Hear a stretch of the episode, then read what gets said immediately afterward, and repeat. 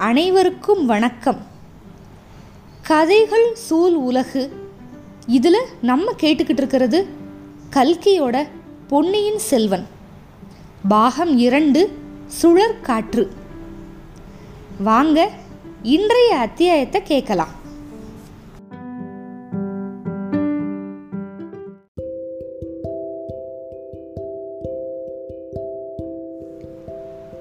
பொன்னியின் செல்வன் பாகம் இரண்டு அத்தியாயம் நாற்பத்து ஒன்பது. கப்பல் வேட்டை. துரோகம் பண்ண வந்திருக்கேன் அப்படிங்கிற ஒரு மன வருத்தத்தோட களபதி வந்து இளவரசர்கிட்ட எல்லா கதையும் சொல்லிட்டு இறந்துட்டான். இப்போ களபதியோட உடம்பு அதுக்கப்புறம் இறந்து போன மற்ற மாலுமிகளோட உடம்பு இது எல்லாத்தையும் சேர்த்து வச்சு காஞ்சு போன மரக்கட்டைகளை அடுக்கி தகனம் பண்ணாங்க. இங்கே இருக்கிற எல்லாருமே. தீ மூட்டி எரிய ஆரம்பிக்கிறப்ப இளவரசர் முகத்தில் அப்படியே கண்ணீர் பெருகிக்கிட்டு இருக்கு. இதை சேனாதிபதி பூதி விக்ரமகேசரி பார்த்துட்டாரு. ஐயா இந்த பாதகர்கள் சாவுக்கா நீங்கள் வந்து அழுதுறீங்க? உங்களை சிறப்படுத்திக்கிட்டு வந்த துரோகிகள் இவங்களுக்கு வந்து கடவுளே தக்க தண்டனை கொடுத்துட்டாரு. நீங்கள் எதுக்கு வருத்தப்படுறீங்க அப்படிங்கிறாரு. அவங்களுக்கெல்லாம் ஒரு வகையில் மகிழ்ச்சி. இவனுங்கெல்லாம் செத்து போனது. சேனாதிபதி இவங்க எல்லாருமே துரோகிகள் கிடையாது. இவங்களோட மரணத்துக்காகவும் நான் வருத்தப்படலை. சோழ நாட்டுக்கு ரொம்ப பெரிய பொல்லாத காலம் வந்துருச்சேன்னு வருத்தப்படுறேன். பொல்லாத காலம் பழுவேட்டரையர்கள் இருக்கிறப்பவே வந்துருச்சு. இப்போ புதுசாக ஒன்றும் வரலையே அப்படிங்கிறாரு வேளார். இல்லை தளபதி புதுசாக தான் வந்திருக்கு. கலபதியோட கட்டளையை கப்பல் மாலுமிகள் வந்து மீறி இருக்காங்க அப்படின்னு இருந்துச்சுன்னா அதை விட ராஜ்யத்துக்கு கேடு வேற என்ன இருக்க முடியும்? சேனாதிபதி இது ரொம்ப சிறிய அறிகுறி தான் இது வந்து ஒரு பிளவு ஒரு தலைவனோட கட்டளையை வந்து அவங்க கீழே வேலை செய்கிறவங்க வந்து மறுக்கவே கூடாது. இந்த மாதிரி சோழ சாம்ராஜ்யம் முழுக்க எங்கெங்கே பிளவு ஏற்படும் அப்படின்னு நம்மளுக்கு தெரியாது. அப்படி சின்ன சின்ன பிளவாக நிறைய வந்துருமோ அப்படின்னு எனக்கு பயமாக இருக்குது அப்படி ஒன்று நடந்துச்சுன்னா விஜயாலய சோழர் அஸ்திவாரம் போட்ட இந்த மகாராஜ்யம் ராஜ்யம் சின்ன பின்னமாயிரும். இந்த கேடு என்னாலேயா நடக்கணும்? மகாபாரத கதை கேட்டிருக்கேன். துரியோதனன் பிறந்தப்ப நரிகளும் ஓநாய்களும் பயங்கரமாக ஊழையிட்டன அப்படின்னு மகாபாரதம் சொல்லுது. நான் பிறக்கிறப்பையும் அப்படி நரிகளும் ஓநாய்களும் பயங்கரமாக ஊழையிட்டு இருக்கணும் அப்படிங்கிறார் இளவரசர் ரொம்ப கவலையாகவும் ஐயா இந்த உலகத்தில் நீங்கள் பிறந்தப்ப என்னென்ன நல்ல சகுனங்கள் ஏற்படலாமோ அத்தனையும் ஏற்பட்டுச்சு. உங்கள் ஜாதகத்தை கணிச்ச ஜோசியர்கள் அப்படின்னு சொல்ல ஆரம்பிக்கிறாரு. போதும் சேனாதிபதி போதும் இந்த பேச்சை கேட்டு கேட்டு என் காது புளிச்சு போயிருச்சு.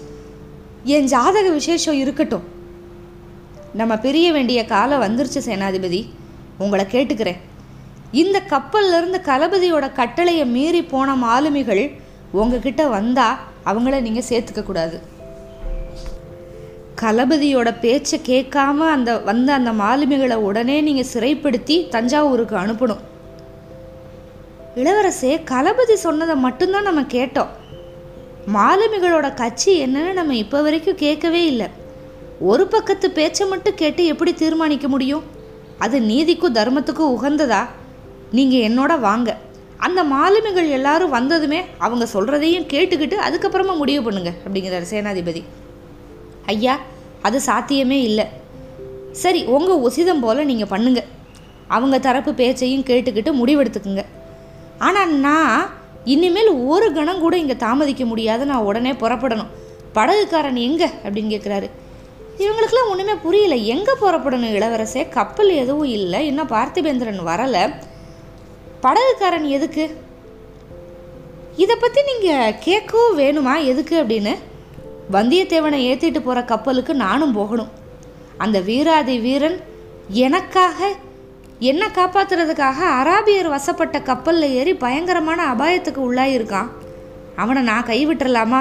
ஏற்கனவே நான் செஞ்ச பாவங்கள் பத்தாது அப்படின்னு சொல்லிட்டு சிநேக துரோகம் வேற பண்ணணுமா அப்படின்னு கேட்குறாரு ஐயா நீங்கள் பாவம் செஞ்சு நான் பார்த்ததில்ல. நீங்கள் அதை சொன்னாலுமே இந்த உலகம் ஒத்துக்கிறாது. வந்தியத்தேவன் வந்து ஒரு வெறும் முரடன். முன் யோசனை வந்து அவனுக்கு கொஞ்சம் கூட கிடையாது. அவனாக வர வச்சுக்கிட்ட அபாயம் இது. அதுக்கு எப்படி நீங்கள் பொறுப்பாக முடியும்? இதில் சிநேக துரோகம் அப்படிங்கிறது எதுவுமே கிடையாது இளவரசே. எங்கேருந்தோ தறிகட்டு வந்த வாலிபனை நீங்கள் சிநேகிதன்னு வச்சுக்கிட்டு கொண்டாடிக்கிட்டு இருக்கீங்க. எனக்கு சுத்தமாக பிடிக்கல. சமநிலையில் இருக்கிறவங்கள நண்பர்களாக முடியும். சேனாதிபதி வீண் பேச்சு பேசி என்னோட காலத்தை கடத்துறதுக்கு நான் விரும்பலை. அவன் என் சிநேகிதன் இல்லைன்னே வச்சுக்குங்க. ஆனாலும் நன்றி அப்படிங்கிறது ஒன்று இருக்குல்ல? வள்ளுவர் முதல் எல்லா பெரியவங்களும் அதானே சொல்லியிருக்காங்க? சோழகுலத்தார் நன்றி மறவாதவர்கள் அப்படின்னு ஒரு புகழ் இருக்குது அது என்னால் கெட்டு போக நான் விடமாட்டேன். இந்த கணமே நான் புறப்பட்டு போய் அந்த கப்பலை பிடிப்பேன். எப்படி புறப்படுவீங்க இளவரசை? எங்கே போய் தேடுவீங்க? நீங்கள் வந்து படகுல ஏறிக்கிட்டு புறப்படுவேன். முயலை வச்சுக்கிட்டு புலியை வேட்டையாட முடியுமா? இந்நேரம் அந்த கப்பல் வந்து ஆழ்கடலுக்கு போயிருக்கும். ஆழ்கடலில் போகிற மரக்கலங்க மரக்கலத்தை இந்த சின்ன படகை வச்சுக்கிட்டு துரத்தி பிடிக்க முடியுமா? இல்லை அப்படியே பிடிச்சா பிடிச்சதுக்கப்புறம் நீங்கள் என்ன செய்வீங்க? படகுல ஏறி போவேன். படகு உடஞ்சி போயிடுச்சுன்னா மரக்கட்டையை பிடிச்சி நீந்திக்கிட்டு போவேன். வந்தியத்தேவனை ஏற்றிட்டு போகிற கப்பல் ஏழு கடலுக்கு அப்பால் போனாலும் அதை துரத்திக்கிட்டு போய் பிடிப்பேன். பிடிச்சதுக்கப்புறம் என்னோட நண்பனை காப்பாற்ற முடியலன்னா நானும் அவனோட சேர்ந்து சாவேன். படகுக்காரன் எங்கே? அப்படின்னு உறுதியாக சொல்லிட்டாரு இளவரசர். நாலா பக்கமும் தேடுறாரு. பார்த்தா இந்த படகுக்காரனோட ஒரு பக்கமாக நின்று பூங்குழலி பேசிக்கிட்டு இருக்கா. பக்கத்தில் ஊமை மூதாட்டி வேற நிற்கிறான் நேராக அந்த இடத்துக்கு போனார். அங்கே போனால் பூங்குழலி வந்து அழுதுகிட்டு இருக்கா. அழுதுகிட்டே ஆத்திரமாக பேசிக்கிட்டு இருக்கா படகுக்காரன்கிட்ட ஏதோ. ஆஹா இது என்ன புது கதையாக இருக்குது இன்னொரு உட்கலகம் வந்துருச்சா அப்படின்னு கேட்குறாரு படகுக்காரன் இப்போ திடீர்னு வந்து இளவரசரோட காலில் விழுந்துட்டான். இளவரசே நான் தெரியாமல் தப்பு பண்ணிட்டேன். பணத்தை ஆசையில் பண்ணிட்டேன். தயவு செஞ்சு என்னை மன்னிச்சிருங்க அப்படின்னு கதறான். இது என்ன பூங்குழலி? எல்லாருமா சேர்ந்து என்னைய பைத்தியக்காரன் ஆக்கிடுவீங்க போல இருக்கே. நீயாவது விஷயம் என்னன்னு சொல்லு அப்படின்னு கேட்குறாரு இளவரசை இவ்வளோ நேரம் சொல்ல வெக்கப்பட்டுக்கிட்டு நான் சொல்லலை.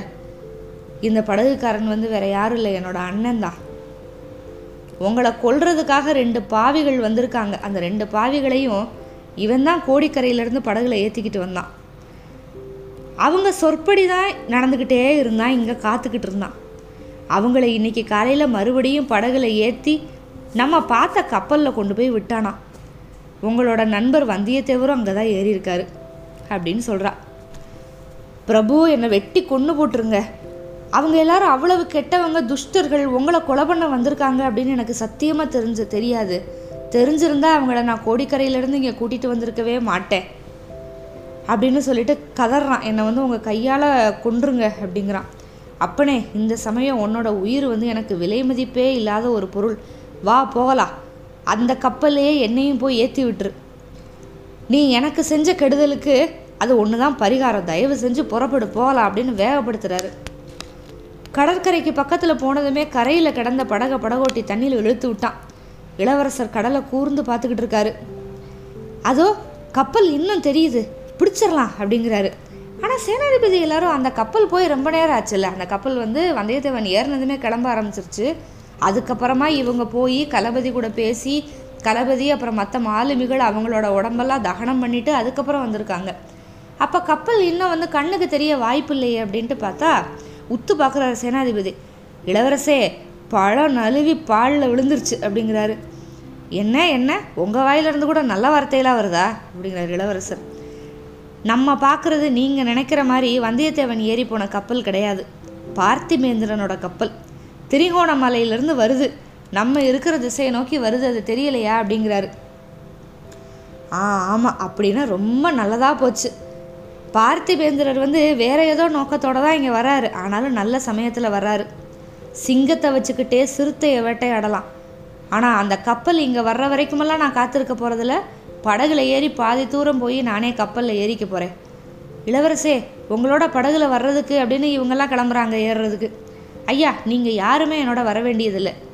இங்கேயே நீங்கள் நின்னீங்கன்னா அதுதான் நீங்கள் எனக்கு செய்கிற மிகப்பெரிய உதவின்னு நான் நினச்சிக்கிருவேன். திருமலை உனக்கும் தான் சொல்கிறேன் உனக்கு தான் கடல்னா தயக்கம்ல நீயும் இங்கேயே நின்றுக்க அப்படின்ட்டார். யாரையுமே விடலை. ஆமாம் ஐயா நானும் பின்தங்குறதா தான் முடிவு பண்ணிட்டேன். இந்த இலங்கை தீவில் இருக்கிற வரைக்கும் தான் உங்களை பார்த்துக்கணும் அப்படின்னு எனக்கு கட்டளை. முதன் மந்திரி மதுரையில் இருக்காரு அவர்கிட்ட போய் இங்கே நடந்தது எல்லாத்தையும் நான் சொல்லணும் அப்படின்னு சொல்லிட்டான். அப்படியே செய். பூங்குழலி நீயும் இங்கேயே தான் நிற்கணும் உன்னோட அண்ணனை பற்றி நீ கவலைப்படாத நான் அவனை பார்த்துக்கிறேன்.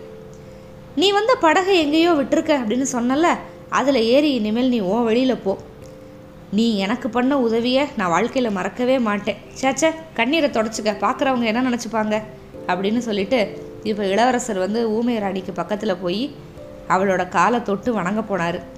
அந்த மூதாட்டி அவரை தடுத்து நிப்பாட்டி ஆசீர்வாதம் பண்ணி உச்சி முகர்ந்து அனுப்புகிறா அடுத்த நிமிஷம் இளவரசர் வந்து கடலில் ஆயத்தமாக நின்ன படகுல பாஞ்சு ஏறிக்கிட்டாரு. கரையில் இருந்தவங்க என்ன சொல்கிறது என்ன பேசுறது எதுவுமே தெரியாமல் படகை பார்த்துக்கிட்டே நிற்கிறாங்க இளவரசர் போகிற படகுலேருந்து அவர்களை பார்த்துக்கிட்டே இருந்தார். எல்லாரையும் பொதுவாக தான் பார்த்தாரு. ஆனாலும் அவரோட கண்கள் வந்து பூங்குழலியோட கண்ணீர் வழிகிற முகத்திலேயே நிலச்சி நின்றுச்சு அதிசயம் என்னன்னா படகு தூர தூர விலகி போக போக உருவெல்லாம் சின்னதாக தானே ஆகும். கரையில் இருந்த மற்றவங்களோட உருவம் எல்லாமே சின்னதாகிக்கிட்டே வந்தது. ஆனால் பூங்குழலியோட முகம் மட்டும் வர வர பெருசாகிக்கிட்டே இருந்துச்சு. இளவரசர் பக்கத்தில் நெருங்கி வந்துக்கிட்டே இருந்துச்சு. இளவரசர் அப்படியே உடம்ப சிலுத்துக்கிட்டாரு. கண்களை வேற பக்கம் திருப்பிட்டாரு. முத நாள் இரவு வந்துச்சுல கனவு.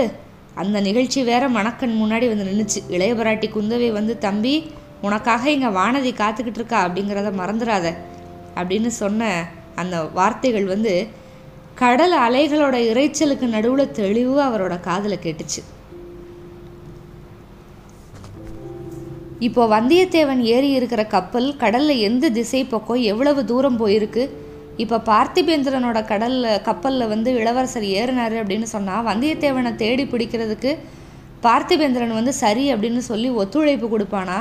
இல்லை முடியாதுன்னு அவங்கள காஞ்சிபுரத்துக்கு கூட்டிகிட்டு போக போகிறேன் அப்படின்னு சொல்லிட்டு பிடிவாதம் பிடிக்க போகிறானா இதெல்லாம் மேற்கொண்டு பார்க்கலாம். காத்திருங்கள். அத்தியாயம் ஐம்பதுக்கு. நன்றி.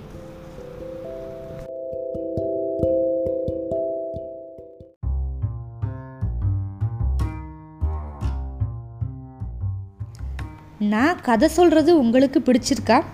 அப்போது இந்த பாட்காஸ்ட்டை லைக் பண்ணுங்கள் ஃபாலோ பண்ணுங்கள் ஃபேஸ்புக் இன்ஸ்டாகிராம் ட்விட்டர்லேயும் எங்களை ஃபாலோ பண்ணுங்கள் மிக்க நன்றி.